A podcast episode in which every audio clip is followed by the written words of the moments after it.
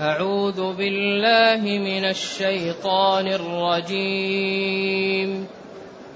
ولما رجع موسى إلى قومه غضبان أسفا قال بئس ما خلفتموني من بعدي أعجلتم أمر ربكم ۖ؟ وألقى الألواح وأخذ برأس أخيه يجره إليه. قال ابن أم إن القوم استضعفوني وكادوا يقتلونني فلا تشمت بي الأعداء ولا تجعلني ولا تجعلني مع القوم الظالمين. قال رب اغفر لي وأخي وأدخلنا. قال رب اغفر لي ولأخي وأدخلنا في رحمتك وأنت أرحم الراحمين. إن الذين اتخذوا العجل سينالهم غضب من ربهم وذلة. وذلة في الحياة الدنيا وكذلك نجزي المفترين. والذين عملوا السيئات ثم تابوا من بعدها وآمنوا إن ربك من بعدها لغفور رحيم. الحمد لله الذي أنزل إلينا أشمل كتاب وأرسل إلينا أفضل الرسل وجعلنا خير أمة أخرجت للناس. ما بعد فإن الله تعالى يبين في هذه الآيات ما حصل بين موسى وبين قومه وفي ذلك إزراء على اليهود الذين كانوا يعيشون بين ظهراني النبي صلى الله عليه وسلم وفيه تصديق بأن النبي صلى الله عليه وسلم مرسل من عند الله. إذا هذا فيه تفصيل لما كانت تحمله اليهود بنو إسرائيل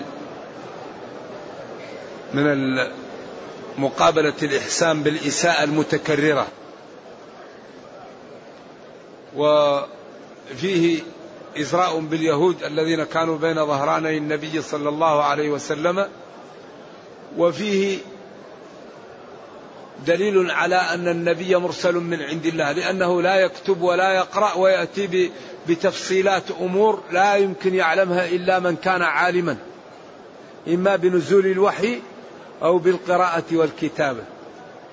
فهذه القصص مع ما فيها من تثبيت النبي صلى الله عليه وسلم وتأنيسه وتصبيره وأنه إن كذبه قومه فهو ليس بدعا. أغلب الرسل بل كل الرسل حصل لهم ما حصل له فيصبر. وهذا منهج الأنبياء نوع من الطمأنينة والتأكيد والتصبير.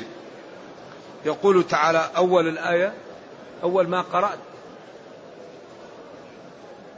ولما رجع موسى إلى قومه لما هي بمعنى حين وهي تجزم إلا انها وتنفي إلا أن ما تنفيه موقع أنه أحيانا يأتي لما يأتي بعد فلان ويأتي. وهنا ولما رجع موسى إلى قومه وحين رجع لما هنا بمعنى حين. لما وحين رجع موسى إلى قومه من ذهابه إلى الجبل لمناجاة الله لإعطائه التوراة أو لتوبته على قومه. هل هما قصتان أو قصة واحدة؟ خلاف بين العلماء لا يحل لأنه لم يرد نص يبين والمفسرون اختلفوا وكل محتمل. فمنهم من قال هي قصة واحدة جاءت يعني عن طريقين وبعضهم قال القصة الأولى تختلف عن القصة الثانية. ذهب أولا ليأتي بالتوراة ثم عبدوا العجل بعده ثم بعد ذلك ذهب ليتوب الله عليهم. وهو ذهب ليأتي بالتوراة فعبدوا العجل ثم بعد ذلك انتقم الله منهم وجعل توبتهم أن يقتلوا أنفسهم. على خلاف بين العلماء ولا نص يبين. وكل ما هو موجود إسرائيليات أو شيء غير مرفوع. إذا وحين رجع موسى إلى قومه من مناجاة ربه في الطور. غضبان. الغضب هو ما تعرفونه. أسفا. الأسف هو شدة الغضب أو الحزن. أو هما معا. غضب غضبا شديدا وحزين لما فعله قومه. ولذلك موسى صلوات الله وسلامه عليه وعلى نبينا صلى الله عليه وسلم. يقال إن بني إسرائيل كانوا يختارون هارون عنه لأن يرون أن هارون يعني يلاينهم وأن موسى إيش يأخذهم بالقوة والحزم. لذلك قال خلفني في قومي وأصلح ولا تتبع سبيل المفسدين. خلفني في قومي يعني قم بإدارة القوم وأصلح. خليك يعني مصلح لا تتركهم يلعبون ولا يعصون. خليك حازم مع هؤلاء. ولا تتبع سبيل المجرمين. هؤلاء مفسدون انتبه منهم. وحين رجع موسى إلى قومه غضبان أسفا في شدة الغضب قال يا قومي غضبان أسفا قال يا قوم يا قوم أصلها يا قومي. والقوم الجماعة بئس فعل لإنشاء الذنب. ما هل هي يعني نكرة مبينة تامة للفاعل المبهم أو هي الفاعل؟ خلاف بين النحويين والروتين أو الأكثر أن الفاعل يعني مستتر وما مبين مميز له بئس هو الشيء خلفتموني. فما كأنه مبينة نكرة مبينة للشيء. بئس ما بئس هو الشيء الذي خلفتموني من بعدي. قيل إن هذا خاطب به أخاه. بئس ما خلفتموني من بعدي. في شأن بني إسرائيل. فإنك يعني لم تكن حازما معهم. أو قيل هذا خاطب به كبراء بني إسرائيل ووجهاءهم أنهم بئس ما خلفوا بعد ذهابه عنهم في قومهم حيث لم يمتثلوا أمر هارون وفعلوا ما فعلوا. أعجلتم أمر ربكم. العجلة هو أن تفعل الشيء أو تترك الشيء قبل أن تتممه. يعجل فيه. يعني الله تعالى وعدهم بغفران الذنوب وبصلاح الدنيا والأخرى وبالفوز وبكل شيء تأتيهم التوراة فيها كل ما يحتاجونه فيعملون بها فيسعدون في دنياهم وأخراهم. فاستعجلوا وخالفوا وعبدوا غير الله. بئس ما خلفتموني من بعدي. أعجلتم أمر ربكم الذي وعدكم بأنه يصلح لكم دنياكم وأخراكم ويأتيكم بالتوراة فيها تبيان لكل ما تحتاجونه فتعملون بها فتسعدون في الدارين. فعجلوا في أمر الله الذي أوعدهم ولم يعملوا به وأخذ الألواح. إيش؟ وألقى الألواح.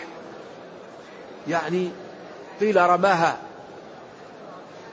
وقيل تكسرت والنصوص لا تدل على تكسرها وعلى فقد شيء منها. لكن لشدة الهول رمى الألواح. لأن يعني عبادة غير الله شنيعة عند المتقين. لأن أعظم جريمة عبادة غير الله. خساسة ودناءة وإنكار الجميل وكل ضرر في عبادة غير الله. لأن الله يسدي لك كل خير. ويدفع عنا كل شر.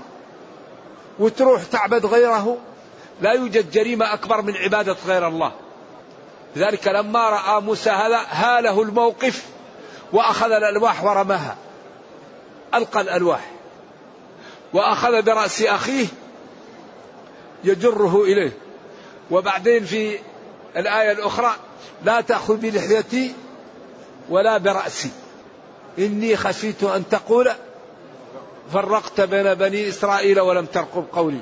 هذا اعتذاري. نهيتهم فلم يعملوا فكففت حتى لا تقول أنت السبب. قال ابن أمة لا تأخذ بلحية قال ابن أمة إن القوم استضعفوني. إن القوم بنو إسرائيل استضعفوني. رأوني واحدا وأنت ذهبت عني ولا ناصر لي فاستضعفوني. ولما نصحتهم وخوفتهم كادوا يقتلونني. فلو لم أكف لقتلوني. فلا تشمت بي الأعداء. فلا تفعل بي فعلا يفرح أعداءنا لأن شماتة العداء نرجو الله السلام والعافية أن يكون عدوك ينالك من من من المصائب ما به يفرح عدوك. هذه هي الشماتة. ولذلك ينبغي للمسلم أن لا يشمت بمسلم لأنه تلك الأيام نداولها بين الناس. إذا كنت غني عرضة للفقر وإذا كنت صحيح عرضة للمرض وإذا كنت حافظ عرضة للنسيان وإذا كنت قوي عرضة للضعف وإذا كنت حي عرضة للموت. إذا العقل لا يشمت. وإنما إذا رأى أخا مبتلى سأل الله العافية وقال الحمد لله الذي عافانا. اللهم إنا نعوذ بك من شر ما ابتلاه به. يستعيذ من أن يناله هذا ولا يشمت بإخوانه وبالأخص المسلمين. وفي الحديث الصحيح لا يؤمن أحدكم حتى يحب لأخيه ما يحب لنفسه وفي مسلم والله لا يؤمن. والله لا يؤمن أحدكم حتى يحب لأخيه ما يحب لنفسه. قال يا ابن أم وهو شقيق ولكن ناداه بالأم لأن الأم دائما فيها الحنان وأقرب. قال ابن أم إن القوم بنو إسرائيل استضعفوني. يعني هذا جعلوني ضعيفا. يعني ازدروني. إذا فلا تشمت بي الأعداء الآن بأن توقع بي فيفرح أعداءنا ولا تجعلني مع القوم الظالمين. من جملة القوم الظالمين أنا لم أعبد العجل وهؤلاء حذرتهم وهم لم يمتثلوا وهذا الذي أستطيعه وخفت أني لو تصرفت أكثر من هذا لكان ذلك لا يرضيك وكان يكون فيه أيضا علي شيء. قال رب اغفر لي ولأخي. قال موسى يا ربي الرب هو الذي ربى هذا الكون. اغفر لي استر ذنوبي ولأخي واغفر لأخي معي وأدخلنا في رحمتك. اجعلنا من جملة من رحمت من عبادك وأنت أرحم الراحمين. الله أرحم الراحمين. لذلك يغفر الذنوب جميعا. من تاب تاب الله عليه. ومن عمل سيئة أو بدعة وانتشرت وتاب تاب الله عليه. من تاب بعد أن تعاطى السبب فقد أتى بما عليه وجب. إنسان كان مبتدئ وضال وكان مجتهد في ضلاله وأضل خلقا كثيرا وتاب وهؤلاء بعضهم مات وبعضهم في أقطار بعيدة. لأن من سن سنة سيئة فله وزرها ووزر من عمل بها إلى يوم القيامة لا ينقص ذلك من أوزارهم شيء. لكن هذا تاب. وليس بيده أن يحيي الأموات ولا أن يذهب إلى القارات البعيدة ليقول لهم أنا علمتكم الضلال. فالله يغفر له. لأنه أتى بما عليه وجبا من أخذ رمية ورمى وبعد أن خرجت الرمية من يده تاب ما يقدر يرد الرمية فقد أتى بما عليه وجبا من تاب بعد أن تعاطى السبب فقد أتى بما عليه وجبا إذا الله يغفر الذنوب جميعا. فينبغي الحقيقة للمسلم أن يبادر بالتوبة وأن يعلم ما الواجب عليه ليمتثله وما الحرام عليه ليتجنبه ليسعد في الدنيا ويرحم في الأخرى.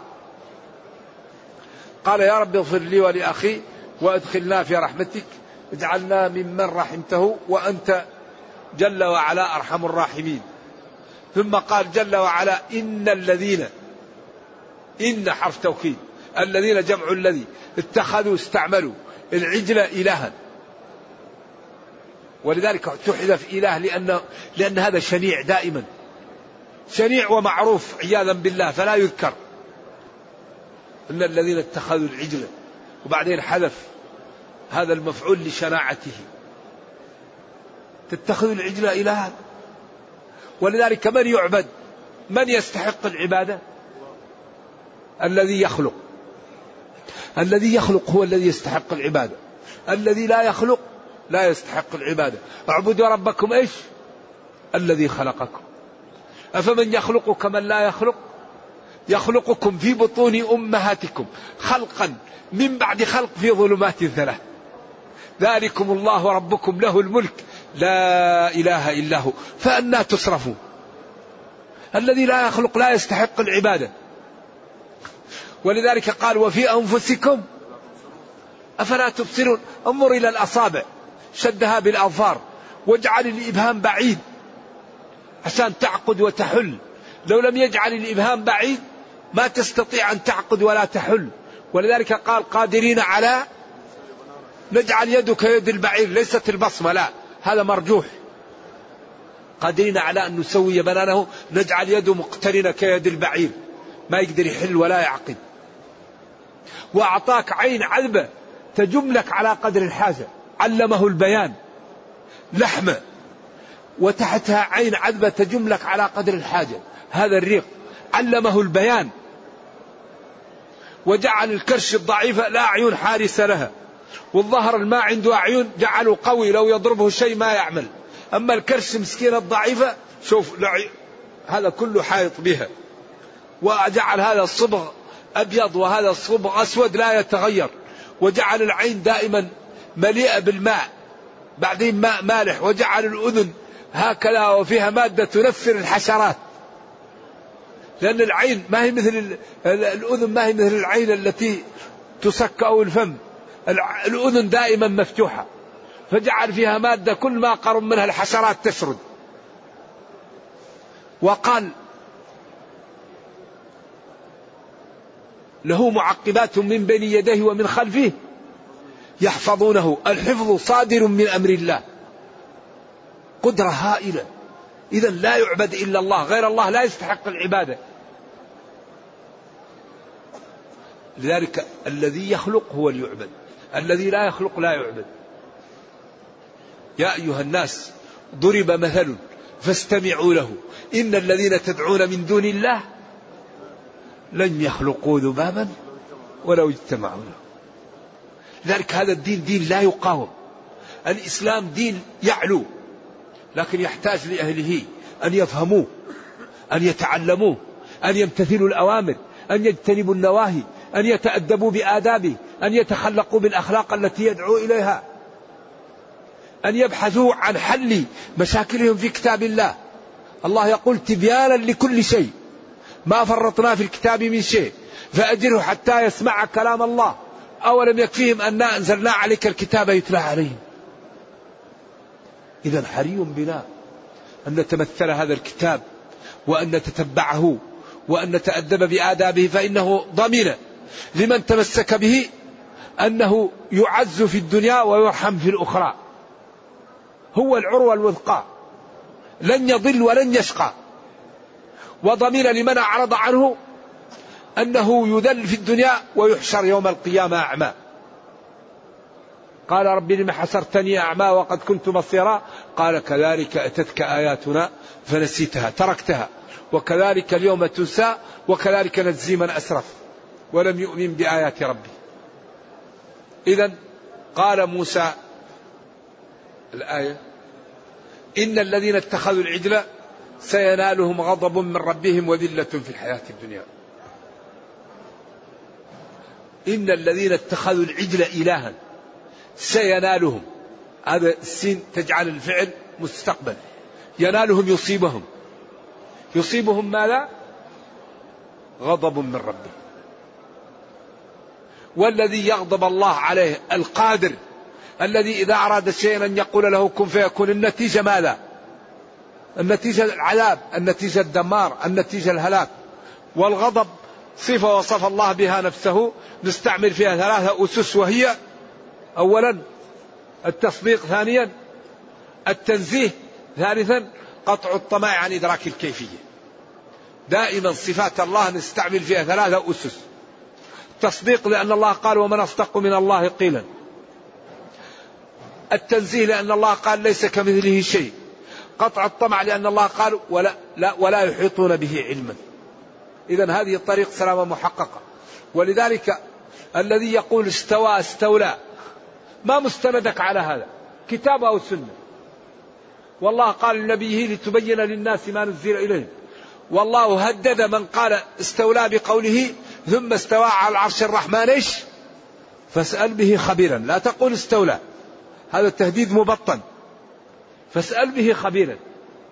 إذا ما قال الله جل وعلا عن نفسه نقوله وما نفاه ننفيه وما سكت عنه الوحي نسكت.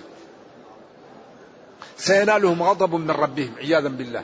يغضب الله عليهم. غضب الله عليهم. هؤلاء والذي يغضب الله عليه أوقع نفسه في الورطة والهلكة. وذلة في الحياة الدنيا. وسينالهم ذل في الحياة الدنيا بالهزيمة وبالقتل وبالجزية. وكذلك نجزي المفترين الكذابين الظالمين الكافرين. والذين والذين عملوا السيئات ثم تابوا من بعدها وآمنوا إن ربك من بعدها لغفور ثم فتح باب التوبة. والذين عملوا السيئات كفر شرك ظلم معصية أي عمل. ثم تابوا من بعد فعلها. وأظهروا التوبة وآمنوا بربهم وبأركان الإسلام والإيمان. إن ربك من بعدها أي بعد المعصية أو بعد الفعل لغفور رحيم. لكثير المغفرة والرحمة لخلقه وهذا باب مفتوح لمن يريد أيش؟ أن يتوب. فربنا كريم ورحمته وسعت كل شيء. نرجو الله جل وعلا أن يرزقنا التوبة النصوح وأن يتوب علينا ويغفر لنا ويتجاوز عن سيئاتنا. إنه خير مسؤول والقادر على ذلك. وصلى الله وسلم وبارك على نبينا محمد وعلى آله وصحبه. والسلام عليكم ورحمة الله وبركاته. هل إذا وقفت على الصفاء أقرأ الآية كاملة أو أقول إن الصفا والمروة من شعائر الله. هذا الذي ثبت. إن الصفا والمروة من شعائر الله هذا الثابت. وإن أكملتها لا يضر لكن الثابت أظن هذا. لك تقول إن الصفا والمروة من شعائر الله. الله أكبر الله أكبر. لا إله إلا الله وحده أنجز وعده ونصر عبده وهزم الأحزاب وحده. لا إله إلا الله وحده لا شريك له له الملك وله الحمد وهو على كل شيء قدير. ثم تدعو بما شئت ثم تنزل فإذا وصلت إلى إلى العلمين تسرع والإسراع للرجال. ولذلك هذا الذي استدل به الملكية أن سبب سبب النزول ظني الدخول لأن سبب الإسراع هاجر وهي خارجة عن هذا. ذلك واجزم بإدخال ذوات السبب واروي عن الإمام ظنا تصبي قالوا مثال أن سبب النزول قد يخرج عن القضية أن الإسراع بين العالمين سببه هاجر كانت تبحث عن ماذا؟ عن الماء لولدها وكان عطشا. فإذا نزلت في الوادي غاب عنها فأسرعت. فإذا طلعت رأته فمشت سبع مرات. ولذلك أصبح هذا يعني شرع وقال لتأخذوا عني مناسككم حتى نتذكر كيف الله يرحم وكيف هذه المرأة التي كانت في هذا الضيق الله نجاها وأتاها بالماء وأتاها بماء طعام طعم وكيف فعل بها فلنتذكر كيف الله يستجيب الدعوة وكيف ينجي ولذلك هذا الحد معالم فيه منافع عظيمة للمسلمين لو تأملوها وعملوا آه، بها. إذا إن الصفا والمروة من شعائر الله تكفي. نعم. على من يعود الضمير في قوله ولقد كنتم تمنون الموت من قبل أن تلقوه فقد رأيتموه وأنتم تنظرون. إيش ما قبل هذا؟ إيش الآية قبل هذا؟ أيوه. أم حسبتم أن تدخلوا الجنة ولما يعلم الله الذين جاهدوا منكم ويعلم الصابرين ولقد كنتم تمنون الموت من قبل أن تلقوه فقد رأيتموه وأنتم تنظرون. هذا فيه نوع من ال من العتب ومن بيان أن القضية فيها نوع من الامتحان. أم حسبتم أن تدخلوا الجنة؟ ولما يعلم الله الذين جاهدوا منكم ويعلم الصابرين ولقد كنتم تمنون الموت. يعني تتمنون أن أن تنالوا الشهادة. من قبل أن تلقوا عدوكم. أو من قبل أن تلقوا هذا الذي لقيتموه. فقد رأيتموه وأنتم تنظرون. هذا جانب منه يمكن إن شاء الله غدا نزيد لكم الموضوع إيضاح. نعم. هل من قصر بعد الشعر صحيح في العمرة أو في الحج؟ نعم. التقصير يجزئ والحلق أفضل. رحم الله المحلقين. قال والمقصرين قال رحم الله المحلقين. قال والمقصرين ثم قال في الثالثة أو الرابعة والمقصرين. فالحلق أفضل والتقصير مجزئ. أجلس. أيوة. نعم نعم يكفي عند الإمام الشافعي. هل يجوز إدخال نية الصلاة منك تحية المسجد وسنة الوضوء بعد تكبيرة الإحرام؟ الله أعلم. ولكن أصلا تحية المسجد لا تلزم إلا لمن يريد الجلوس. فالذي لا يريد الجلوس لا تلزمه تحية المسجد أصلا. هي لا تتعين إلا على من يدخل المسجد ويريد أن يجلس. لأن النبي صلى الله عليه وسلم قال إذا دخل أحدكم المسجد فلا يجلس حتى يصلي فأي صلاة تجزئك؟ صلاة الوضوء صلاة نافلة صلاة أي صلاة تعملها وأنت داخل المسجد تسقط عنك إيش؟ تحية المسجد. إذا إذا إذا صليت أنت نفس ركعتين التي ما توضأ إلا صلى ركعتين. هذه أصلا إذا صليتها تجزي عن تحية المسجد. يقول ولقد آتينا لقمان الحكمة أن اشكر لله ومن يشكر. تفسير ولقد والله لقد أعطينا لقمان الرجل الصالح الحكمة وهي الفهم والعمل به إصابة الرأي والاستقامة في الدين. الحكمة هو الفهم السليم والعمل الصحيح. أن يكون الإنسان يفهم ويعمل بما يفهم. هذه هي الحكمة. لأن الحكمة مشتقة من الحكمة وهي التي تمنع صاحبها من أن يقع في الزلات في المعاصي. فالحكمة هي السنة والحكمة هي فهم القرآن والحكمة هي فهم الكتاب والسنة وصحة الاستنباط وفهم استخراج المسائل والعمل بذلك. كل هذا من الحكمة. لأن الحكمة هو أن يوفق العبد أن يوفق الرب العبد على فهم الشرع والعمل به. هذا هو الحكمة. ما حكم من جاء بالحج وعمرة ويريد أن يهدي العمرة لوالدته والحج لنفسه؟ لا يضر لكن تبقى متمتعا. أيوة العمرة لوالدتك والحج لك وأنت متمتع. نعم. يقول إنه نذر نذرا ولم يوفي به. النذر إذا استطاع العبد أن يوفي به فليؤفي بالنذر لأنك أوجبت على نفسك شيء غير لازم لك. ولذلك العلماء كثير منهم يكره النذر لأن الإنسان يبقى في عافية يوجب على نفسه شيء ليس بواجب.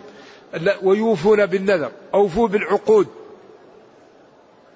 ولا تنقضوا النهي عن نقض العهد عن عدد فالذي ينذر نذر يوفي به. فإن لم يستطع ورد أنه يكفره بيمين كفارة يمين. ورد هذا رحمة بالخلق. يقول إن شيخه لديه التصرف في الأكوان. هذا كذاب. ما في ما يمكن واحد يتصرف في الكون إلا الله. كيف شيخه يتصرف في الأكوان؟ هذا كلام بأي طريقة؟ قل لا أملك لنفسي نفعا ولا ضرا. الخلق لا يملكون إلا ما أعطاهم الله وهذا كذب ولا يتصرف في الكون إلا الله. نبينا صلى الله عليه وسلم لما قالت هل لك أبو قال والله وما يدريك وأنا رسول الله ما يفعل بي ولا بي. وقال لعائشة إن كنت ألممت بسوء فتوبي إلى الله حتى أنزل الله عليه أولئك مبرؤون وإبراهيم ذبح عجل للملائكة وجعله حنيذ وقدمه لهم. فلما لم يأكلوا أوجس منهم خيفة قال ألا تأكلون؟ قال إنا أرسلنا إلى قوم لوط. ولوط لما جاءته الملائكة ضاق بهم ذرعا. وقال كلامه المبكي المحزن. يا قوم هؤلاء بناتي هن أطهر لكم. فاتقوا الله ولا تخزوني في ضيفي. أليس منكم رجل رشيد؟ حتى قال له جبريل يا لوط إنا رسل ربك. لن يصلوا إليك. أبشر استريح لا تخاف. قال لو أن لي بكم قوة أو آوي ويعقوب ابيضت عيناه من الحزن ليس بينه وبين يوسف إلا صحراء سيناء حتى جاءه البشير. ونوح قال ربي إن ابني من أهلي. حتى قال له ربه يا نوح إنه ليس من أهلك الموعود بنجاته. والله يقول قل لا يعلم من في السماوات والأرض الغيب إلا الله. طيب نقول في واحد يتصرف في الكون؟ ويعلم الغيب ويتصرف في هذا أقل ما يقال فيه إنه ضلال. هذا عين الضلال. لذلك المنقذ من الضلال الكتاب والسنة. تركت فيكم ما إن تمسكتم به لن تضلوا بعدي كتاب الله وسنتي. اليوم أكملت لكم دينكم. كل شيء نحتاج نرجع إليه. أما بعض المسلمين مع الأسف يصرف حقوق الله للمخلوق. هذا خطر. دعاء غير الله لا يجوز. دعاء غير الله مثل أن نقول غير الله خلق الجبل. أمن خلق السماوات والأرض أمن يجيب المضطر إذا دعاه. وقال بعد هذا قليلا ما تذكرون. حيث تقولون إن الجبل خلقه الله والبحر وتقولون إن إجابة الدعوة من الأولياء والصلحاء. أمن يجيب المضطر إذا دعاه؟ هذا من خصائص الربوبية. وقال ربكم إيش؟ وقال ربكم اتخذوني الوسائط وقال ربكم ادعوني أستجب لكم. وقال للغلام إذا سألت إيش؟ أو قال فاتخذ لي الوسائط لذلك ينبغي أن ندعو الله. والدعاء هو العبادة. فيا مسلمون هذا الدين أبلد. وهذه الأمور مشكلة. والله يقول وما أكثر الناس ولو حرصت بمؤمنين. ويقول جل وعلا وإن تطع أكثر من في الأرض يضلوك عن سبيل الله. وثبت في الحديث الصحيح أن نصيب الجنة واحد من الألف. تسعة وتسعين وتسعمية إلى النار. إذا ينبغي لكل واحد أن يخاف. يوما يجعل الولدان شيبا حينما يقول أخرج بعث النار. يقول وما بعث النار؟ يقول من كل ألف تسع وتسعون وتسعمائة.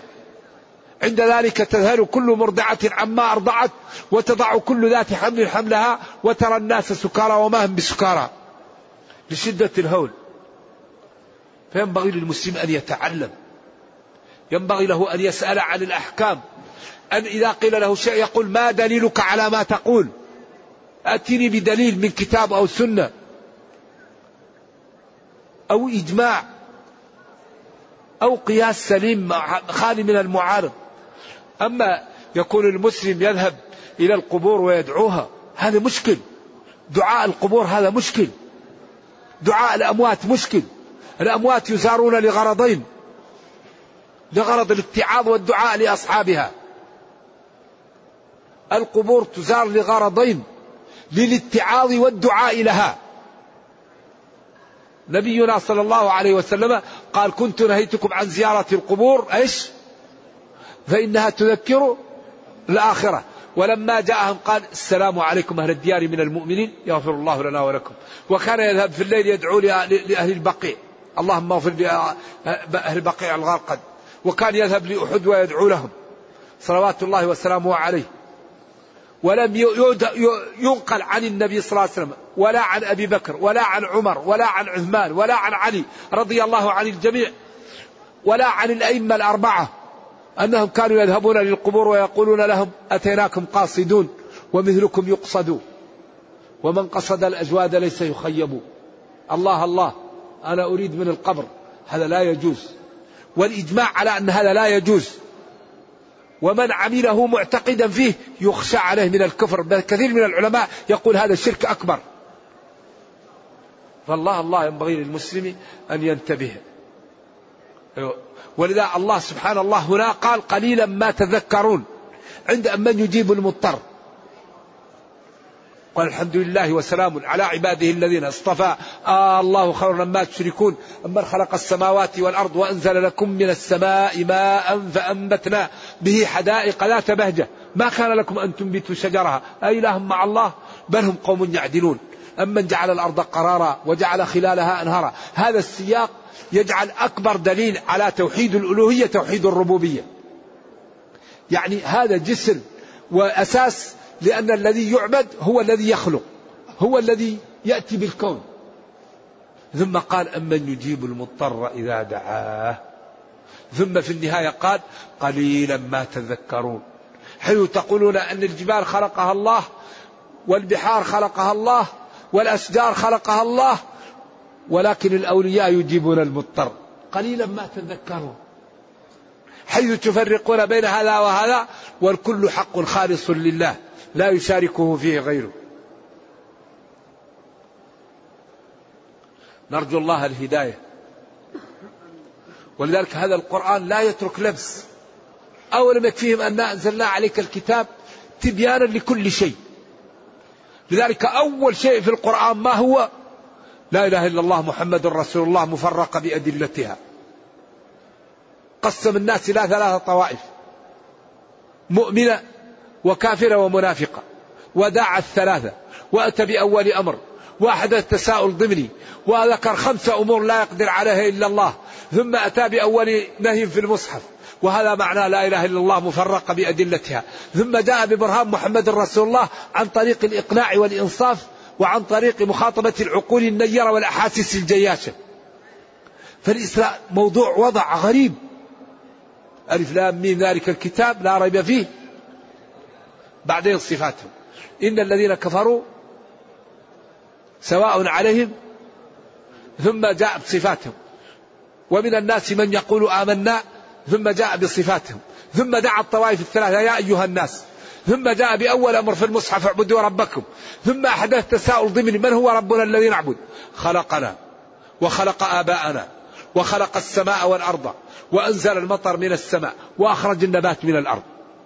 ثم جاء بأول نهي فلا تجعلوا لله أندادا. والحال أنكم تعلمون أن المذكورات لا يقدر عليها إلا الله وهذا معنى لا إله إلا الله مفرقة بأدلتها. ثم جاء ببرهان محمد رسول الله عن طريق الإقناع وإن كنتم في ريب مما نزلنا على عبدنا ما قال فقد كفرتم. قال فأتوا بسورة من مثله. وادعوا حضراءكم وشهداءكم من دون الله. من يساعدكم أدوه فإن لم تفعلوا في الماضي ولن تستطيعوا أن تفعلوا في المستقبل فهناك الخطر ماثل. وقد أوعد المكذب به النار فاتقوا النار. هذا دين عملاق الإسلام. لا يقاوم. إلا بماذا إلا بالتجهيل أو عدم السماح للمسلم أن يبين الإسلام. هذا الذي يقاوم به الإسلام. أن يكون المسلم جاهل بدينه. أن يكون المسلم جاهلا بدينه. أو لا يسمح له بأن يبين للناس الدين. هذا الذي يقاوم به الإسلام. فإذا فهم المسلمون الإسلام وبينوه للناس دخلوا في دين الله أفواجا.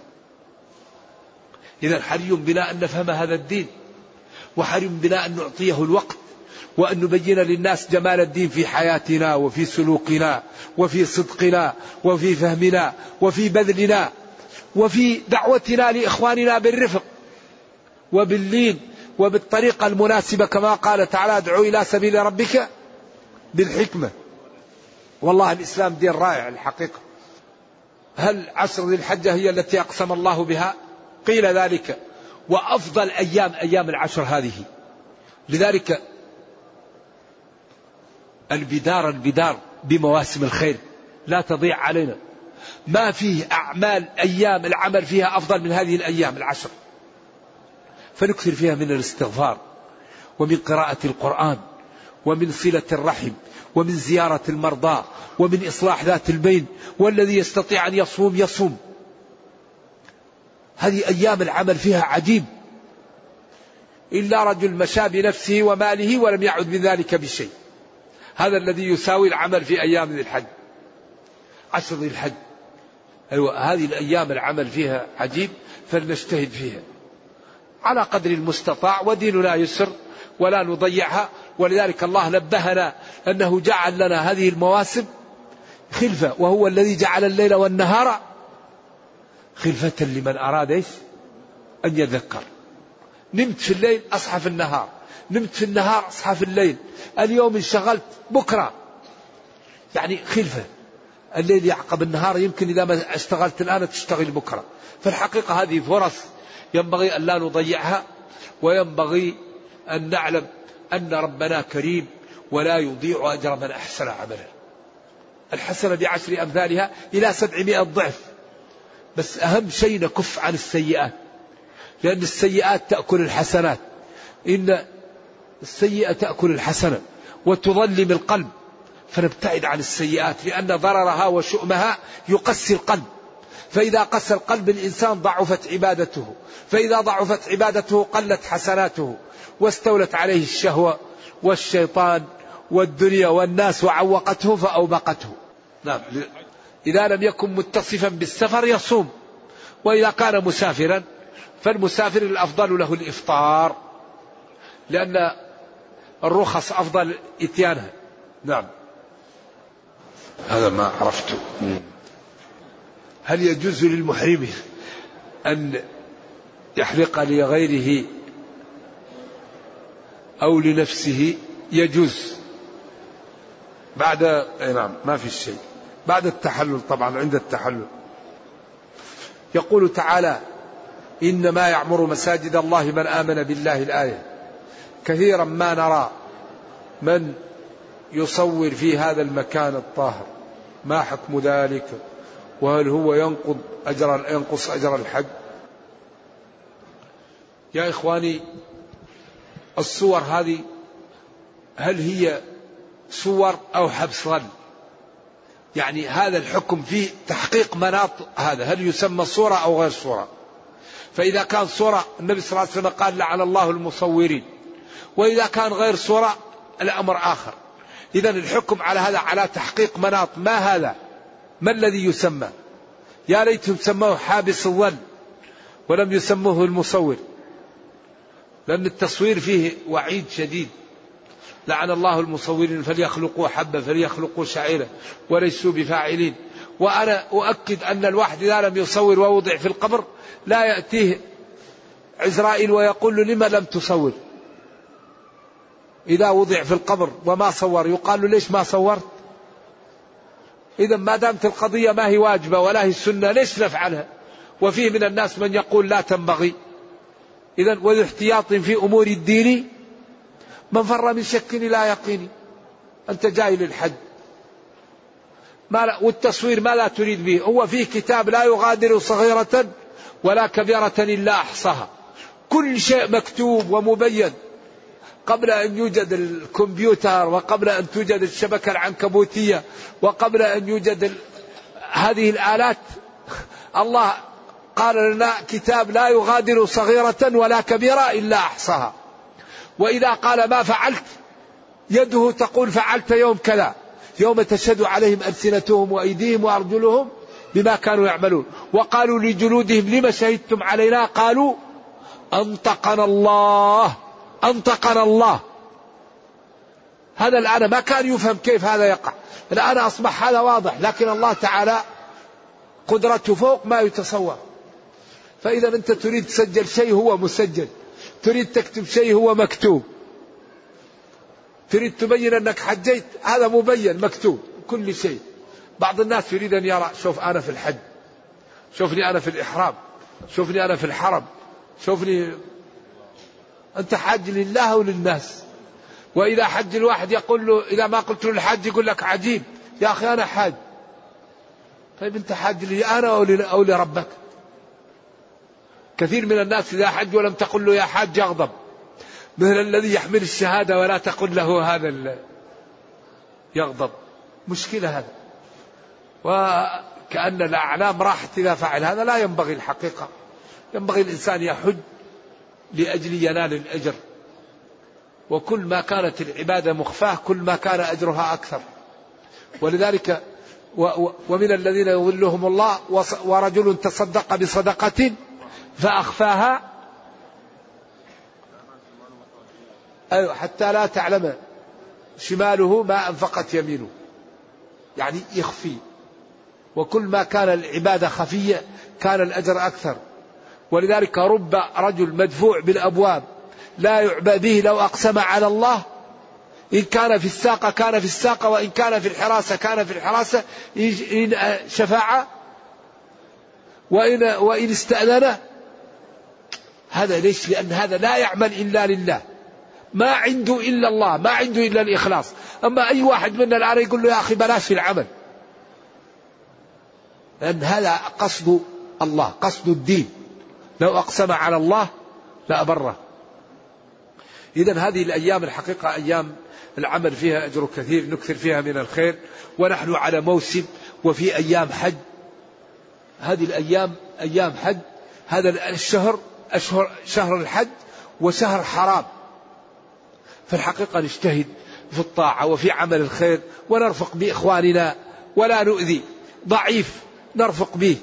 لا نزحم الناس ولا نأذيهم. إذا جاء واحد يريد أن يأذيني نترك له الطريق. والواحد يتأدب مع إخوانه ويرفق بهم ويعلم أن الأجر الكثير ينال بالعمل الطيب.